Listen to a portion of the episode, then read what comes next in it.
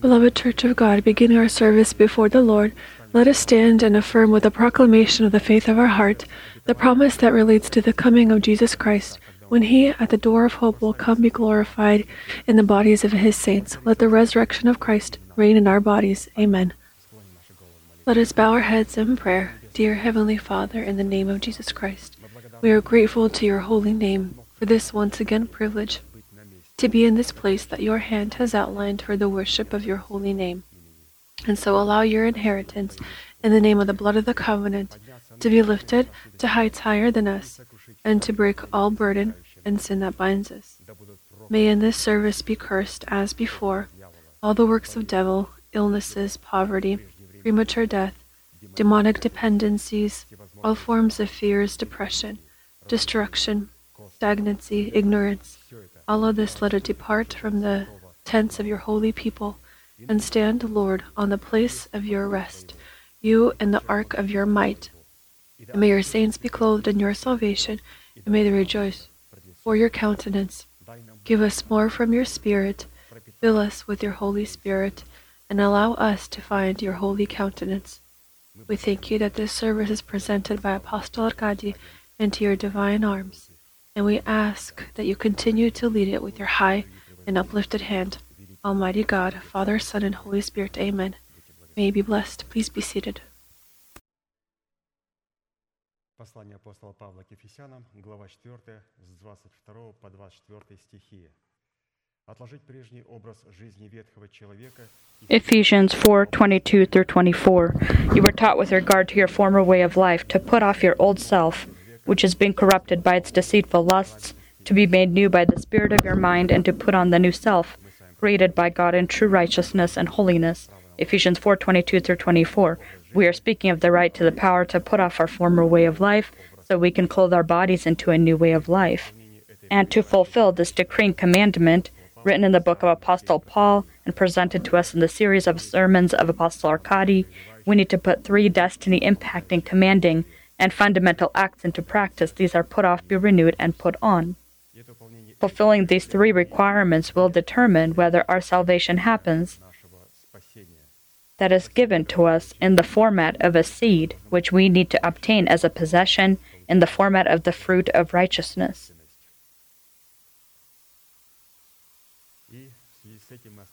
Relevant to this, we stop to study the allegory contained in the 18th Psalm of David where getting to know and confessing the power that is contained in the heart of David consisted of the eight names of God, allowed David to love and call upon the Lord, who is worthy to be praised, and gave God the legitimate ability to use the power contained in the capabilities of his names in battle against the enemies of David. And let us look at how the scriptures speak of this in Psalm 18 1 through 3. I love you, Lord, my strength. The Lord is my rock, my fortress and my deliverer. My God is my rock, in whom I take refuge, my shield and the horn of my salvation, my stronghold. I called to the Lord, who is worthy of praise, and I have been saved from my enemies. Let us together proclaim our inheritance in Jesus Christ. Lord, you are my strength. Lord, you are my rock. Lord, you are my fortress. Lord, you are my deliverer. Lord, you are my rock in whom I take refuge. Lord, you are my shield. Lord, you are the horn of my salvation. And Lord, you are my stronghold. We believe that these confessions are the faith of our heart and not just idle words. And so we have been studying the name of God Lord, you are my strength, you are my rock, and have been studying, Lord, you are my fortress. One more service, and we probably will be going on then to the next, which is my deliverer. And so these three names, which we have had the opportunity opportunity to remember. And so Magnifying the Word of God within our heart, we clothe ourselves into the power of the name of God's strength, the first name. And after this, we weigh ourselves upon the scale plates of righteousness and cleanse ourselves from all filth of the flesh and spirit with the abilities contained in the lot of the name of God, Rock, the second name. We then receive the right in Jesus Christ to access the lot contained in God's name, Fortress, the third name, so that we can approach God.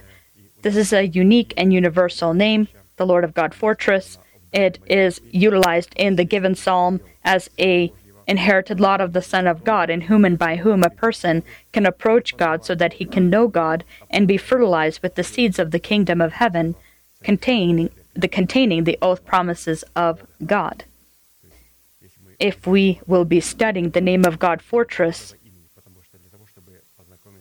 to understand the name of God strength, rock, fortress, rock of salvation, and so forth, all of these names and to have these characteristics in ourselves, we need to approach God. But what's unique, we approach God in His name, fortress, and we are becoming familiar not just with the words draw near to or to approach, but in the form of a verb and so when we approach God, what happens? As God our fortress, we are fertilized with the promise, the oath promises. Why? We will find out why right now. We have a couple of services to still understand and go through these things with this name fortress. We understand uh, much now, but we need to go through more. And so the name of God, fortress, in Hebrew, is used in the given prayer psalm and has these characteristics God's habitation, God's house, God's sanctuary, unapproachable light in which God dwells, the place where man gets to know God, the opportunity to be fertilized with the seeds of the kingdom of heaven, the atmosphere of the, the atmosphere of God, the success of God, the joy of God, the hope of God, and the trust of God. This is what we're approaching. Practically, the fortress of God is a specific place where God abides, within the boundaries of which we can know God and be fertilized with the seeds of the kingdom of heaven. Everywhere where God abides, upon this place you can get to know Him. You can produce fruit. And if we come to the place where a person cannot know God, that means he will not be able to be fertilized with the seeds of the kingdom of heaven. He will not be able to produce appropriate fruit to God. He will not be able to bear this promise, his Methuselah. This means he will not be able to drive away death from his essence. And this salvation that he has been put into his spirit. Why does he put it in our spirit? So we can begin to expand this salvation, outstretch and expand uh, to our soul and from our soul to our body. And this happens when our soul is broken, because when it's a contrite spirit, it's a broken spirit, it is humbled, it receives then the right, not just to life, but the resurrection. Because life is not always resurrection, resurrection is always life. And life that has not become resurrection will be lost. God gives to us as a guarantee as an investment he gives to us his life and our spirit needs to be broken and if a country we have to have a contrary spirit. If we don't we won't be able to save our soul and we will not be able to adopt our body. And why do we need this? So that we can meet with our lord jesus christ. To be able to meet he needs to meet with his bride with the bride of the lamb his wife. We need to correspond to him in some way in the power of resurrection and resurrection as a result of death. When we die for our nation the house of our father and for our destructive desires. And this happens when a person's spirit is contrite when it's in the state of brokenness. How do we know that it is? We need to have a gentle mouth a meek mouth. We need to have this gentleness and meekness because it produces humility. And humility br- brings to this uh, brokenness. And having this brokenness we tremble before the word of god. These are key words. These are uh, relatable words the meek mouth, the gentle mouth, humility. This is brokenness and trembling before the word of God. These all speak of the fact that we have the Spirit that has the power of the resurrection of Christ. And having this broken spirit, or spirit of brokenness, we can then do the work so we can clothe our bodies and our soul into a new into a new life, into the resurrection of Christ. This is a very important component uh, a person is to have. Without it, again, this broken spirit, we cannot lose our soul. When Samson died, during his lifetime, he killed uh, the Philistines, uh, and he did in his death destroy more Philistines than he did than than he did throughout his lifetime. And so we can't we will we we may uh, dedicate ourselves, sanctify ourselves, but we will not be able to do the work of sanctification and absolute dedication to God without the remaining components. And this place where we get to know God is situated in three unique realms. These are first the heights of the heavens, Second, the sanctuary identified as the body of Christ and the chosen by God remnant. And third, the heart of man who has a humble and contrite spirit and who trembles before the preached word of God spoken by a person who is clothed into the authority of a father and also spoken by the helpers of this person. And so the verb run to or to approach God as your fortress consists of the opportunities giving man the ability to be fertilized with the seeds of the promise belonging to the door of our hope in the fruit of which God receives the legitimate ability to join the battle for our body so that he can destroy the stronghold of death within our body and forever thrust the old man from out of our body into hell with noise. And so, God, using that promise, that Methuselah that we bore or produced, Methuselah needs to come of age. When he bore Methuselah, he was 65 years. He lived 300 more years and he walked before God.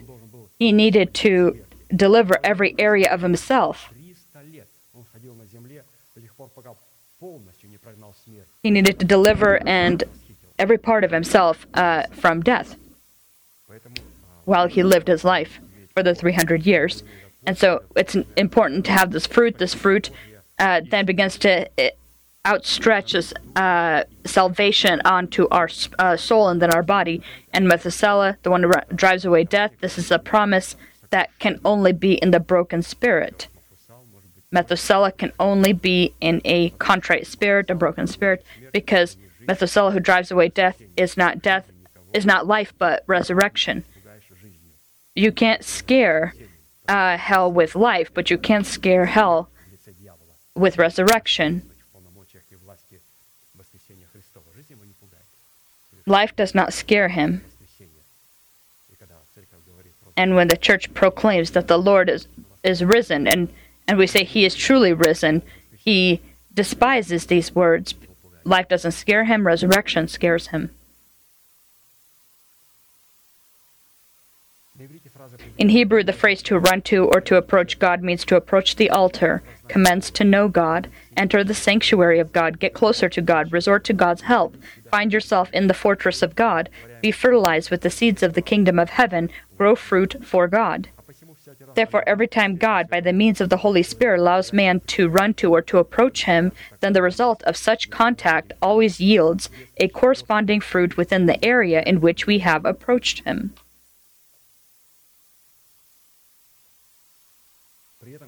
Considering this, as with the previous names of God, we need to note that the presence of the fortress of God in one area of our life is not an automatic guarantee that it is present.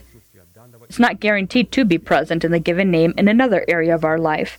Since, according to the statements of Scripture, for the presence of the fortress of God, every individual area of our life needs to be brought to proper condition where the power of God would be able to reproduce the fruit of the fortress in this area in the form of our salvation.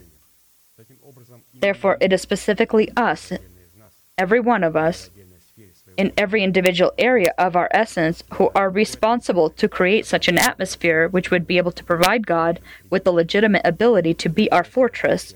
And what is this atmosphere? This atmosphere is called to provide God with the legi- legitimate ability to be our fortress, it is the good soil of our heart, able to receive the seed of the Word of God and grow fruit corresponding to the nature of the seed we have received. When the angel Gabriel came to Mary, this was the time when she was praying. She was praying. And her heart was ready to receive the seed. The conversation was short. And in this conversation, he was speaking great things, the kind of things that shook her. And he didn't explain much. This conversation lasted a couple of minutes, but her heart was so well prepared to receive the seed that she just needed to say, Maybe according to your word. And at that time, the Holy Spirit came upon her and she conceived. Being a virgin, how quickly she found contact with God. Prophets quickly made contact with God when at, at the appropriate moment. The angel comes to Prophet Daniel and he says, Just as soon as you had said the first words, saying, Heavenly Father, I'm just uh, saying, uh, as we would start a prayer, Heavenly Father, and he said, As soon as you spoke the first words, we come to the Lord, of course, in the name of Jesus Christ. When he had told him because as soon as we start praying, God already knows our needs, our desires, our requests. He said, "I already came with the. Re- I was already coming with the response as soon as you began praying, but I was held up because someone was in the way, and, and it's necessary that you continue to battle." And the prophet continued to battle f- so that the Lord would be able to fulfill His words. The prophets and apostles they had the good soil of the heart. As soon as they came to pray, they did not have a monologue, they had a dialogue. A good soil is a dialogue w- with God. It's not just a monologue where I speak and, and just the Lord hears or the other way, but a dialogue where we respond to one another. Right now, there's a dialogue happening. Um, the monologue happens in a person who does not acknowledge God's messenger. If a person is in this church and does not receive Apostle Arkady, then right now it's a monologue for this person.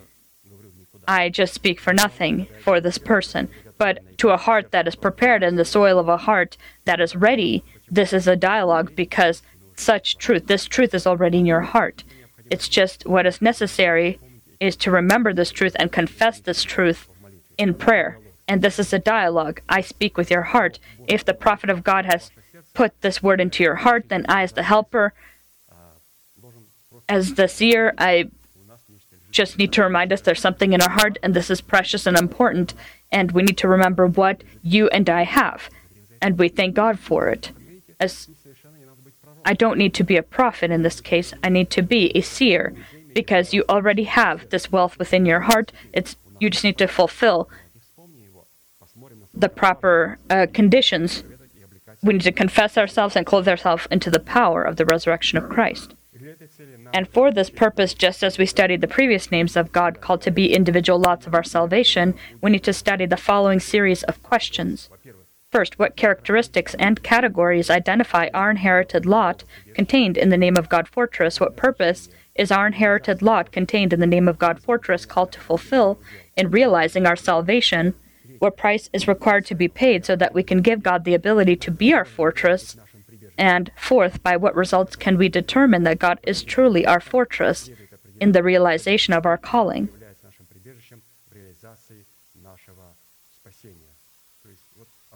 And so, to determine again the results, the f- fruits by which we can determine that the Lord truly is our fortress. And today we will study the eighth sign, the eighth sign that our heart is a fortress for God and that we are within the fortress of God is our ability to provide God with proper grounds to place us into Christ. Therefore, if the seventh sign contained the element of Christ abiding within our heart, the eighth sign by which we can judge that God becomes our fortress is the element of our abiding in Christ. He is our fortress. We abide in Christ. But to abide in Christ, it's necessary for Christ to abide in us. And this is one act Christ in us and us in Christ. I can't say, you know, saints, Christ lives in me, but I don't yet live in Christ. Or the opposite, I can't say that there's no Christ in me, but I am in Christ. I am a member of a church. That doesn't happen when Christ lives in us, we live in Christ. And just as much as Christ lives in us is how much we live in Christ.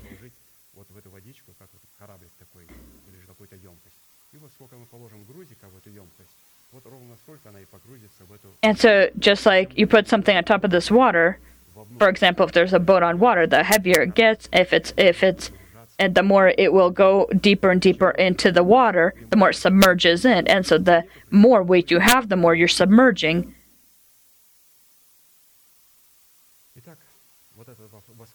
And so, this eighth sign, where we will judge how to place ourselves into Christ. And so, automatically, without our participation and our agreement, our consent, where we're supposed to satisfy specific conditions, we, not only will we not be able to receive Christ into our heart, we will not be able to pl- be placed into Christ, where God becomes then our fortress. And so, we have 12 components of abiding in Christ. We will learn how we need to place ourselves into Christ. and today, we will study six of those components of abiding in Christ how to place our be placed into Christ. First component of abiding in Christ, where God becomes our fortress, is to be determined by having within ourself the signs of a new creation. I need to be a new creation to be placed into Christ. 2 Corinthians 5:17 Therefore, if anyone is in Christ, he is a new creation. Who is in Christ, he is a new creation. Old things have passed away, behold, all things have become new. And this means that being placed into Christ, we obtain the ability to continuously renew and be perfected in our spirit upon the condition that we not look at what is visible, but what is invisible, because what is visible is temporary and what is invisible is eternal. 2 Corinthians 4:16 through 18. Therefore we do not lose heart, even though our outward man is perishing, yet the inward man is being renewed day by day, for our light affliction, which is but for a moment, is working for us a far more exceeding and eternal weight of glory. While we do not look at the things which are seen, but at the things which are not seen, for the things which are seen are temporary, but the things which are not seen are eternal looking at the eternal glory of what is invisible, this is the form of our heavenly body, will transform then our body into an eternal body, a heavenly body, upon the condition that our eyes will be looking at this glory in the precious promises, making us partakers of God's divine nature. And so, this glory, we need to see these heavenly bodies in God's precious promises. These are God's oath promises. What are oath promises? These are promises that make us partakers of God's divine nature. This is an oath promise. I have my arm hurts, for example, or hand. I need healing. Is this an oath promise? No. But when I say, may the resurrection of Christ be enthroned within my body, this is an oath promise because healing, it is temporary. The Lord uh, healed many, but those who he- were healed later still shouted out that, that, that Jesus should be crucified. And so you ask the Lord, Do you want to heal me? He'll say, Yes. But the healing is in oath promises. You need to establish the resurrection of Christ in yourself. And in the resurrection of Christ, there is healing for my heart, for my arms, for my body, for my pressure, blood pressure, whatever it may be all are in his oath promises. And so we need to study all of this in God's precious promises that make us partakers of God's divine nature. 2 Corinthians 3 6 through 18, who also made us sufficient and as ministers of the new covenant, not of the letter, but of the Spirit. For the letter kills, but the Spirit gives life. But if the ministry of death, written and engraved or on stones, was glorious, so that the children of Israel could not look steadily at the face of Moses because of the glory of his countenance, which glory was passing away, how will the ministry of the Spirit not go be more glorious? For if the ministry of condemnation had glory, the ministry of righteousness exceeds much more in glory.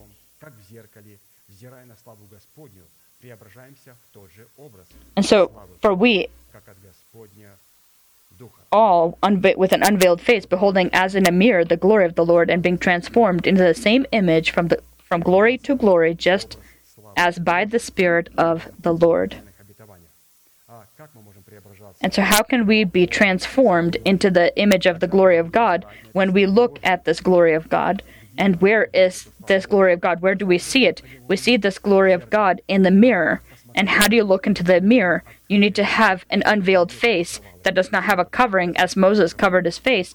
You need to remove the f- covering from the face and put this covering upon the heart, acknowledging God's or authority order within the church. Our face is covered only until our heart is not covered. The covering needs to be either on our head, where I don't see anything in the Word of God. Here's God's oath promises. I don't see them. Why? Because with my intellect, I can't understand. My face is veiled. I need to look with an unveiled face.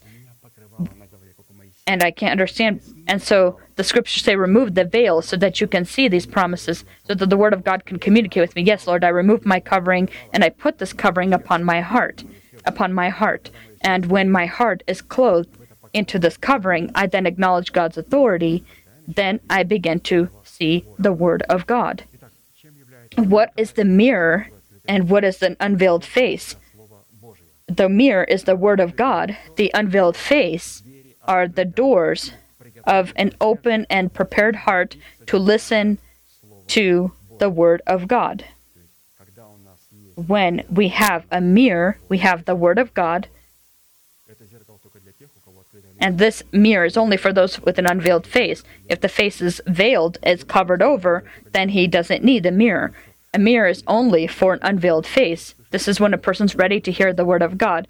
You are ready to hear the word of God when you've acknowledged the person who is God's authority within the church, when you accept him into your heart, and then you are obedient to the word that's spoken, and not just look at not and not just consider this to be an alternative to something where you read something on the internet, you read uh, something in a book, and you also sometimes listen to the pastor. And so you then compare all of these options to see what you more prefer this is not an unveiled face. An unveiled face is when a person has the faith of God and the faith of a person where he collaborates with the faith of God. And so it's very important to understand what do we see in the mirror. The preached word, our reflection, not just the word of God, but the preached word of your reflection. And so it's like you see a film. And so you begin to understand.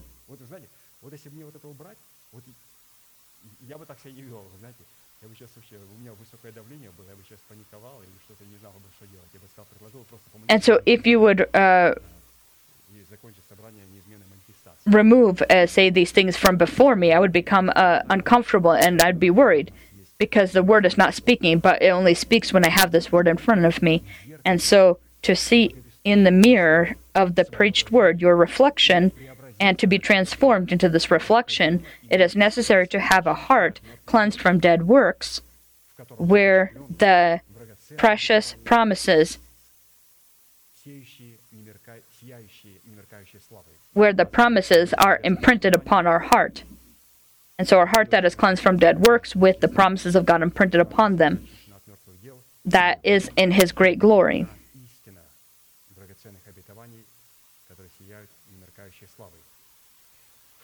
In the book of Job, God reveals in the allegories the significance of the glory of the door of the face, doors of our face, in the fourth, in the form of the leviathan. And of course, this creature it's as a new creation.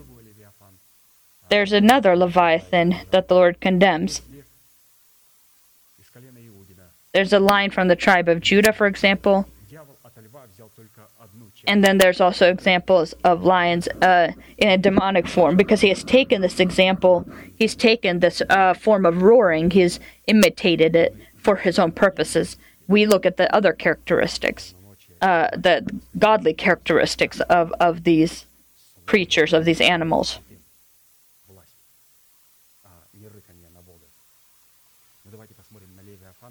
And so let's look at Leviathan and how the Lord opens up the doors of his face. And when he opens the doors of his face, what does the Leviathan do? This unique creation. In Christ Jesus, we are a new creation. It's written, we are this new creation in God. Job 41 14 through 18. Who can open the doors of his face? The answer is no one. No one can open the doors of his face. Why? Because I do it.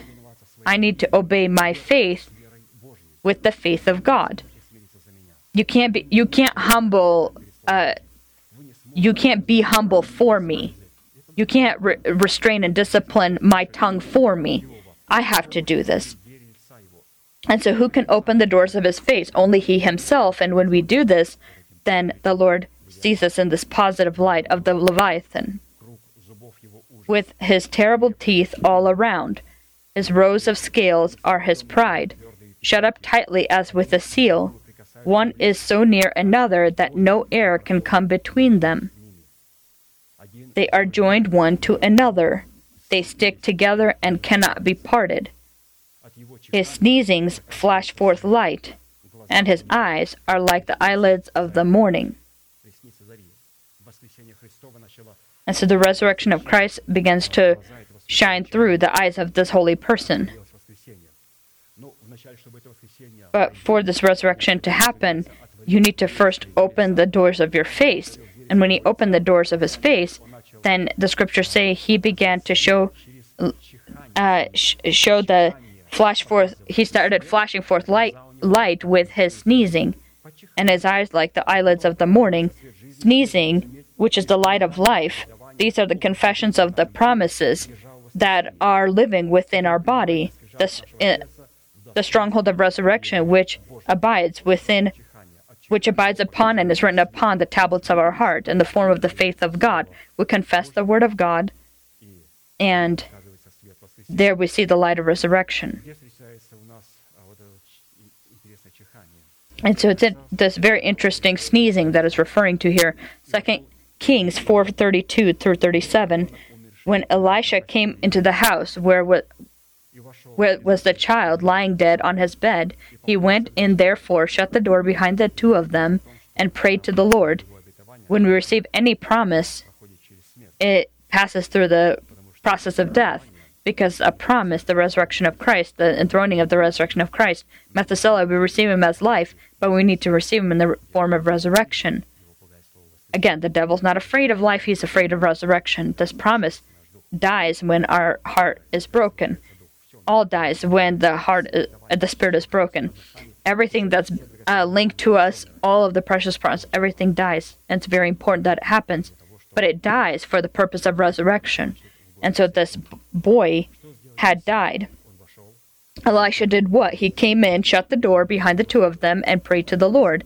He went up and lay on the on the child, and put his mouth on his mouth, his eyes on his eyes, and his hands on his hands, and he stretched himself out on the child, and the flesh of the child became warm. What are we doing right now? We are u- utilizing these uh, acts of Elisha in this case, the, the steps that he took right now. We when we're turning to the word of God and we preach the we, we speak of the preached word, we begin to warm our promise. When our spirit is bro- broken, then everything dies. We need to still resurrect it. You say, Lord, resurrect my promises. He says, warm them.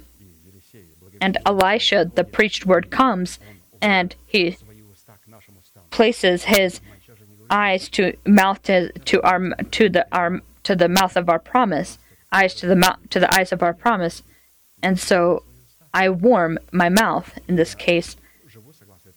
I live according to this word, and I'm warming these promises. I look in the eyes of the dead child and begin to proclaim the not existent as existent.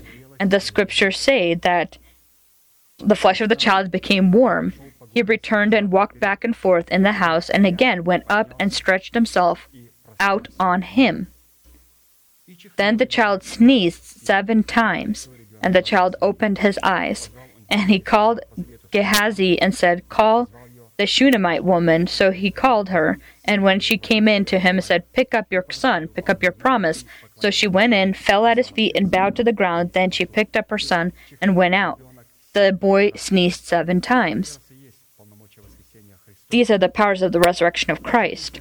To sneeze seven times is something uh, that someone can do when they've acknowledged the, the three elements uh, when you acknowledge the Lord of who is all in all, when we have been grown into full measure of growth in Christ, and when the fullness of time also is over, and the Lord will, uh, uh, God will allow the uh, Jesus to be resurrected within us. And with noise, our old man will be thrown out, thrusted out. And so, looking at the requirements necessary for the adoption of our body by the redemption of Christ, if we hear these promises, we will have this joy to be able to fulfill it. When we have this jo- joy and we're ready, this means that we are looking at this mirror. And in this mirror, we are seeing God, not ourselves. It's interesting when I wake up in the morning, I see myself in the mirror, and you see yourselves in mirrors.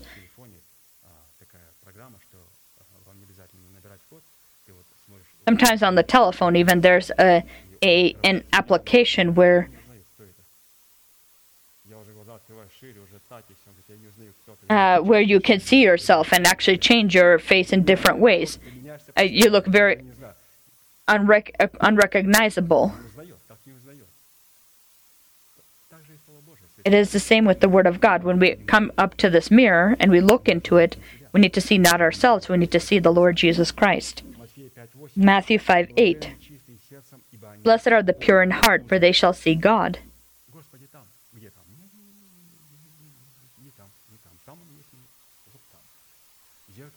And so the mirror is not in heaven, the mirror is here in our heart.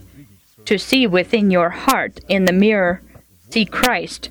That is where it is. This is our new person that has been grown into full measure of growth in Christ, and that the Lord wants to do this.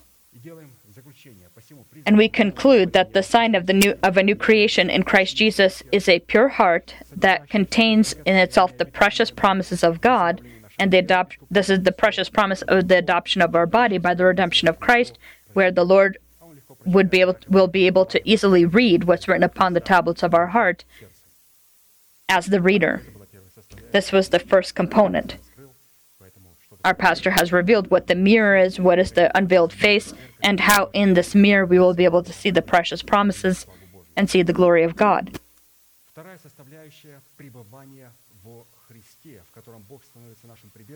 Second component of abiding in Christ, where God becomes our fortress, is to be determined by having the characteristics of the grace, uh, the characteristics of the peace of God within ourselves.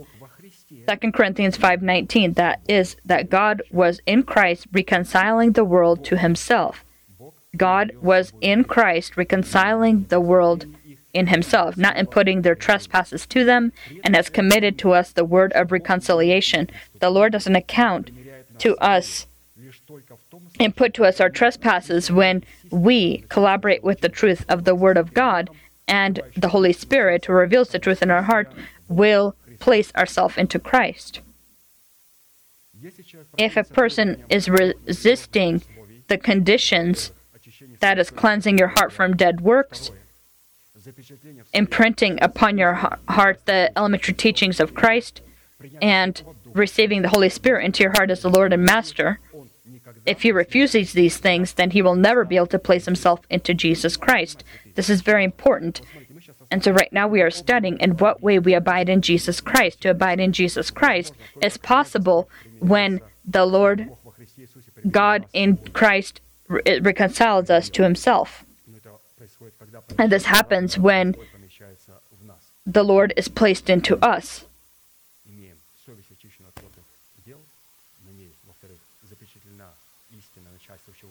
Our conscience is cleansed from dead works. The elementary teachings of Christ are imprinted upon our heart, and the Lord, the Lord is our Lord and Master. The Holy Spirit becomes our Lord and Master. We continue to read. Furthermore, such a person will never be able to have the true peace with God who does not have these elements that we listed. This is because the Lord will account to us and input to us our iniquity, but He will not do so only in the condition, again, that we fulfill the implemented requirements that He has given to us and has allowed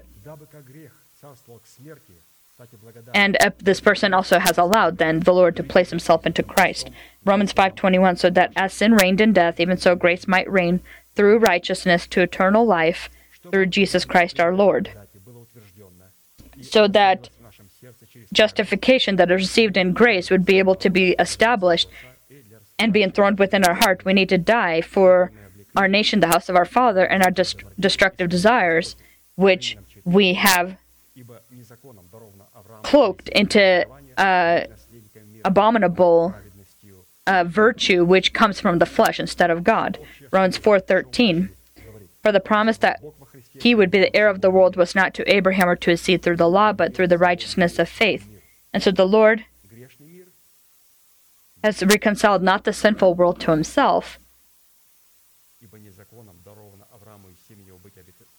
It was not to Abraham because of the law or through the law, but because of the righteousness of faith, to be heirs of the world, to be heirs of peace.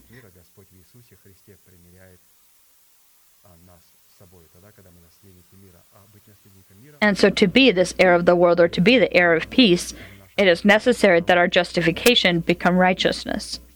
So that the justification that we receive by grace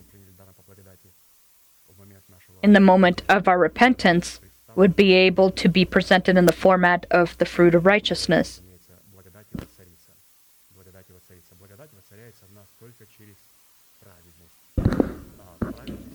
And so grace reigns in us through righteousness, and righteousness you receive when you're born again. You become righteous by the fact of your birth. You have a righteous spirit. And then he needs to expand this salvation upon our soul when we renew our mind with the spirit of our mind and then our body. And in this way, we receive salvation as our own. Third component of abiding in Christ, where God becomes our fortress, is to be determined by having the signs of a good conscience within ourselves. If we don't have a good conscience, we will not be able to be to place ourselves into Christ. 1 Peter 3:16, having a good conscience that when they defame you as evildoers, those who revile your good conduct in Christ may be ashamed. We've noted more than once that the word having is a command, as it's taken from the military lexicon. It's not that the scriptures say it wouldn't be bad to have a good conscience or it's the, the Lord saying, have a good conscience. You have to have a good conscience. If we will not have a good conscience, where the two great witnesses need to be that stand before the God of all the earth in the form of the truth in the heart and the Holy Spirit who reveals this truth in the heart, we will not be able to place ourselves into Jesus Christ. And furthermore, we will not be able to be light a light to the world so that we can show to those around us the good life that is in Jesus Christ. And if we call ourselves Christians in Christ, but we will be defamed and not because of our life in Christ, but because of our ugly character, our because we offend and we behave in bad ways, then we will be considered, we will be looked at as evil or doing evil things. 1 Peter 4:12 through through 16 Beloved do not think it strange concerning the fiery trial which is to try you as though some strange thing happened to you but rejoice to the extent that you partake of Christ's sufferings that when his glory is revealed you may also be glad with exceeding joy. If you are reproached for the name of Christ blessed are you. If you are reproached for the name of Christ blessed are you. For the Spirit of glory and of God rests upon you. On their part, he is blasphemed, but on your part, he is glorified. But let none of you suffer as a murderer, a thief, an evildoer, or as a busybody in other people's matters. Yet if anyone suffers as a Christian, let him not be ashamed, but let him glorify God in this matter. 1 Peter 4 12 through 16. Having a good conscience is when we suffer, we suffer for for the truth, not when we suffer just for different things or bad things that we've done. Uh, when we vi- violate uh, uh, another's uh, rights, when we yell at someone, or and then we have specific suffering. We and and and people then make conclusions that they're suffering like the apostles are or apostle arcadi this is a terrible religious uh, uh, thing, uh, but a false religious uh, thing to claim. Uh, because uh, you truly need to suffer for the sake of, of the truth, then that is when the Lord is glorified. But when we live as lawless people, and then we are being told not to, we suffer then that means that we don't have a good conscience if we don't if we don't like and don't want to hear these things. We need to repent. Uh, people have the right to say things. If we have broken uh, or violated somebody's rights or, or done certain things we weren't supposed to be doing, um, they have the right to say uh, say something to us about this if we have been corrected for these things, let us not deceive ourselves. Because in this case, you don't produce the fruit of repentance. You need to produce the fruit of repentance and, and ask for forgiveness. I'm sorry, I will fix my ways. And not try to push yourself out or trying to show yourself in a, a, a better light. A conscience needs to be cleansed from dead works. Fourth component of abiding in Christ, where God becomes our fortress is to be determined having the signs of eternal glory within yourself and clothing yourself into the signs of this glory. 1 Peter 5:10 But may the God of all grace who called us to his eternal glory by Christ Jesus after you have suffered a while perfect establish strengthen and settle you.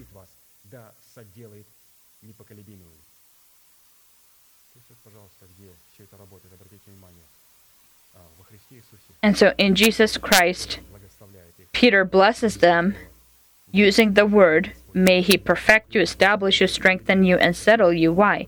Because all of this is only possible in Jesus Christ. The reason for the temporary suffering that is allowed by God, uh, that the Lord has called us to, that is to bring us to perfection in Jesus Christ, so that He could perfect us in His Word, establish us, and strengthen and make us immovable. And so you ask the question if you've called me for, to your glory, why do I suffer? We suffer so that we can be perfected, established, strengthened, and settled. The eternal and glorious, uh, wonderful glory of God, which we are called to enter and be a part of, is the Son of God Himself, Jesus Christ who has, who has been revealed and made known to us in the form of his word. John 8 31 32. Then Jesus said to, to those Jews who believed in him, If you abide in my word, you are my disciples indeed, and you shall know the truth, and the tr- truth shall make you free. Knowing the truth is only possible when you become a student of Christ, and this is live according to the word and live according to the word that possesses the power of a father of God who has the seed or is a carrier of the seed, and he speaks the seed, which is the living word of God. 2 Corinthians 1:20 For all of the promises of God in him are yes and in him amen to the glory of God through us. and so for all of the promises of God in him are yes and in him amen only through the apostles. And so those that are those that have been called to God's glory, may He perfect and establish and strengthen and settle you. All of the promises of God in Him are yes, and in Him, amen, to the glory of God through us. Who proclaims these promises? This is a person who is placed by God. To know the truth is to enter to God's eternal glory, which is the chosen by God remnant, which is the body of Christ, who has uh, fellowship with God.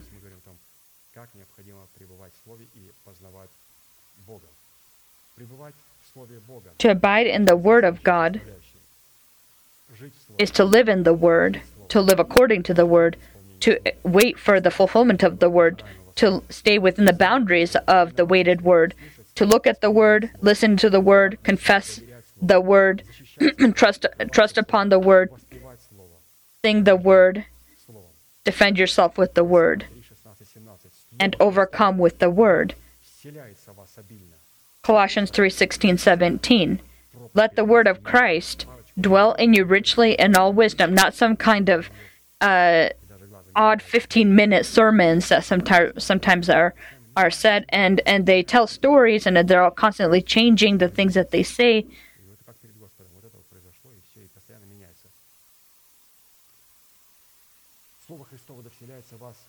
Let the word of Christ dwell in you richly in all wisdom.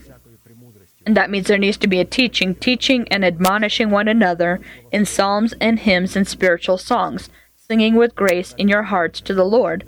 And whatever you do in word or deed, do all in the name of the Lord Jesus, giving thanks to God the Father through him. Colossians 3:16, 17. If listening to the preached word of God and singing the word of God is not the pri- priority within our heart, then this means that we are not in Jesus Christ, and furthermore, we are in, we are out of the boundaries of the of the body of Christ, and not part of the chosen by God remnant, and do not have the right to enter to God's fortress. You need to listen to the Word of God and sing the Word of God, because when we sing, it's very important. We confess the Word of God when we sing all together. Uh, together as a people, we sing together, we proclaim the word of God, and you pay attention. Pastor has has really uh, concentrated on making uh, the songs uh, communal songs, songs together that are part that are are all of us singing together instead of just uh, uh, just in the forms of a concert that people would sing, where everyone can sing and take part and participate. He's, he's put great importance into this. And so good good voices always are still work and uh, and sing great and sing well in a in songs where everyone sings together as well as voices that may be not up to par but uh,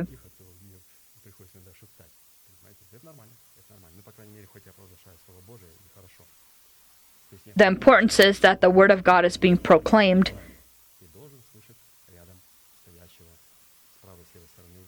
Of course, when you're singing, you need to be able to hear the, the neighbor next to you. Uh, if you're over singing people, of course, uh, then maybe that needs to be balanced out случае, когда мы послушны Слову человека, представляющего для нас отцовство Бога не только в его присутствии, но гораздо более и в его отсутствии. And so, Если мы послушны друг if we are obedient to the word of God, that of the person that is uh, clothed into, if we're obedient to the word of God that is spoken by the person that is clothed into his authority, Слове, мы сделали акцент, пребывать во Христе Иисусе, that means we're not going to be just be in his presence, but the more we will be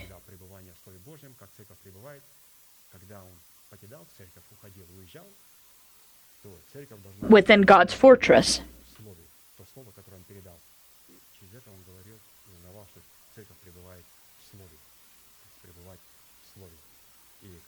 And so when we abide in the Word, then we get to know the Word. And to know the Word is to become one with the truth. We need to become one with the church. We need to become one with the Word.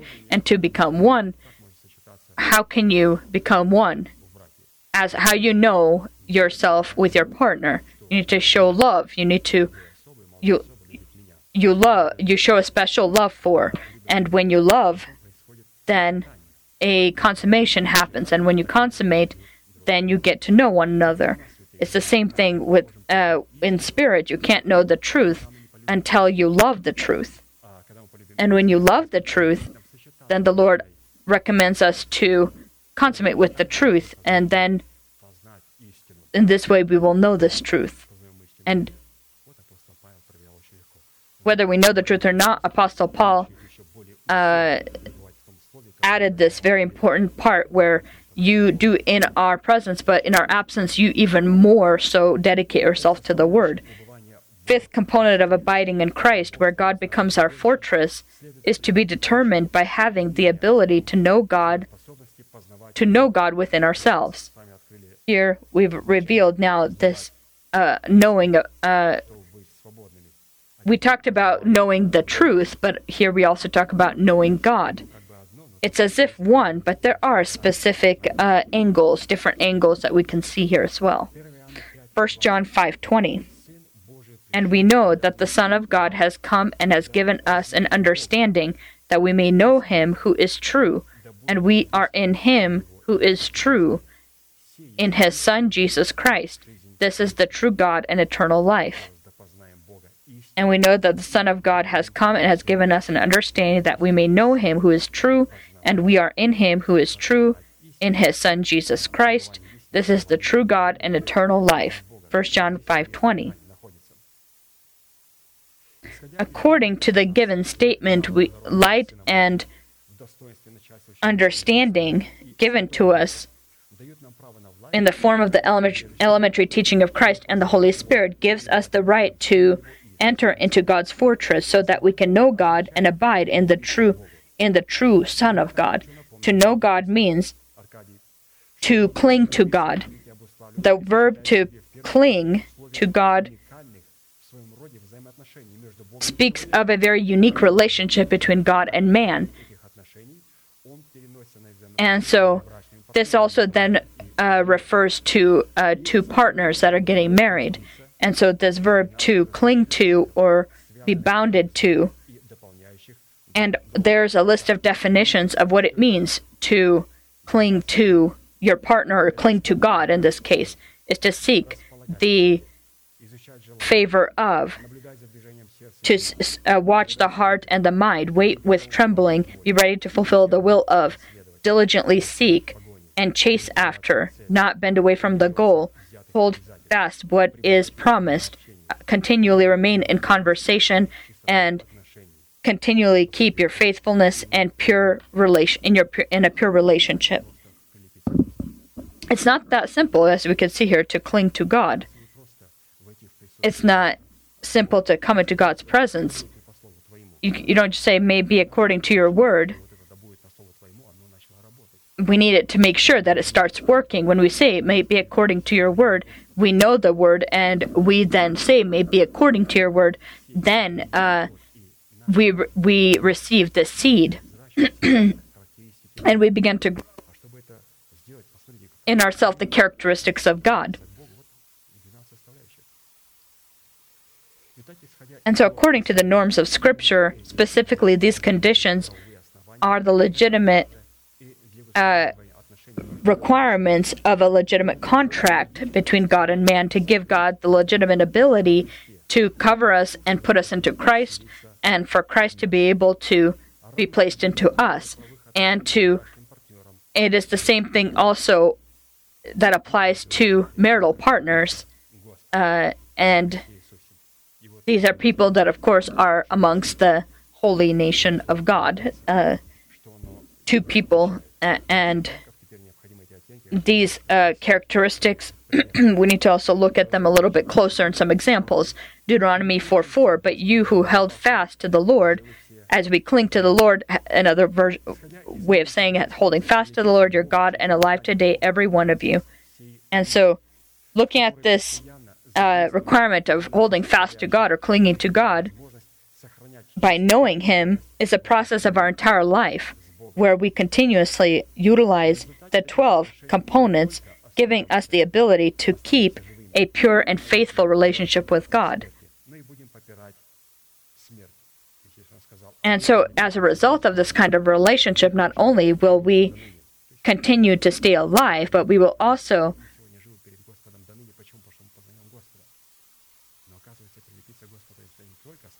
but will also during great and terror and maybe even uh, deadly attacks will be able to trample upon death in that time. Deuteronomy 11, 22, 23, For you are care- for if you carefully keep all these commandments which I command you to do, to love the Lord your God, to walk in all his ways, and to hold fast to him, then the Lord will drive out all these nations from before you, and you will dispossess greater and mightier nations than yourselves. Deuteronomy 11, 22 through 23.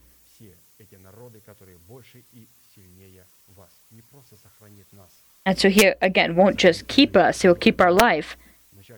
He will allow us to also stand, uh, uh, attack and, and overcome our enemy. The ability to hold fast or cling to God by knowing God also has one more element where everything that is ours belongs to God and everything that's God belongs to us.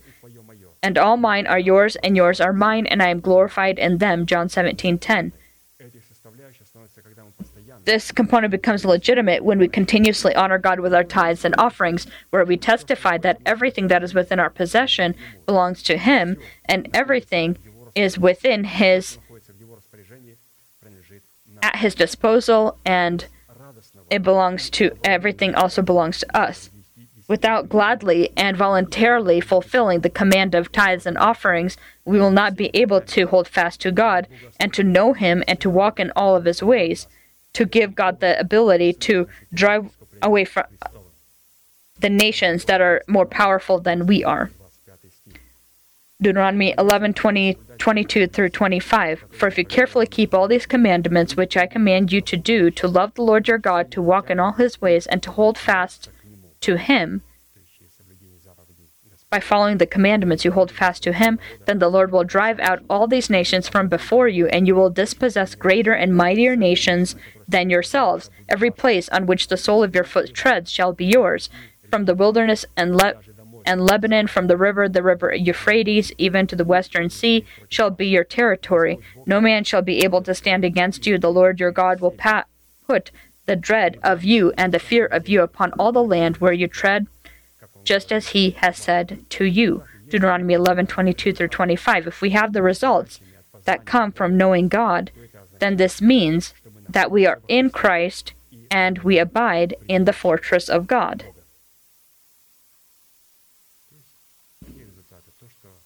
And so the results of the fact that we know God, we know God, this allows us to keep our life, this allows us to uh, overcome our enemy, and knowing God, holding, holding fast to God, clinging to God, is we can do so by following the commandments of God.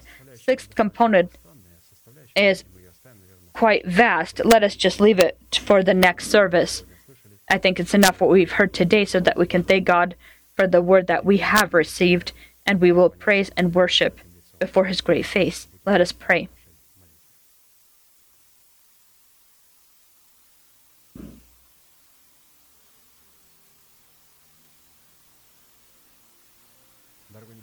Heavenly Father, in the name of Jesus Christ, we are grateful to you for the right to approach and to come to that place where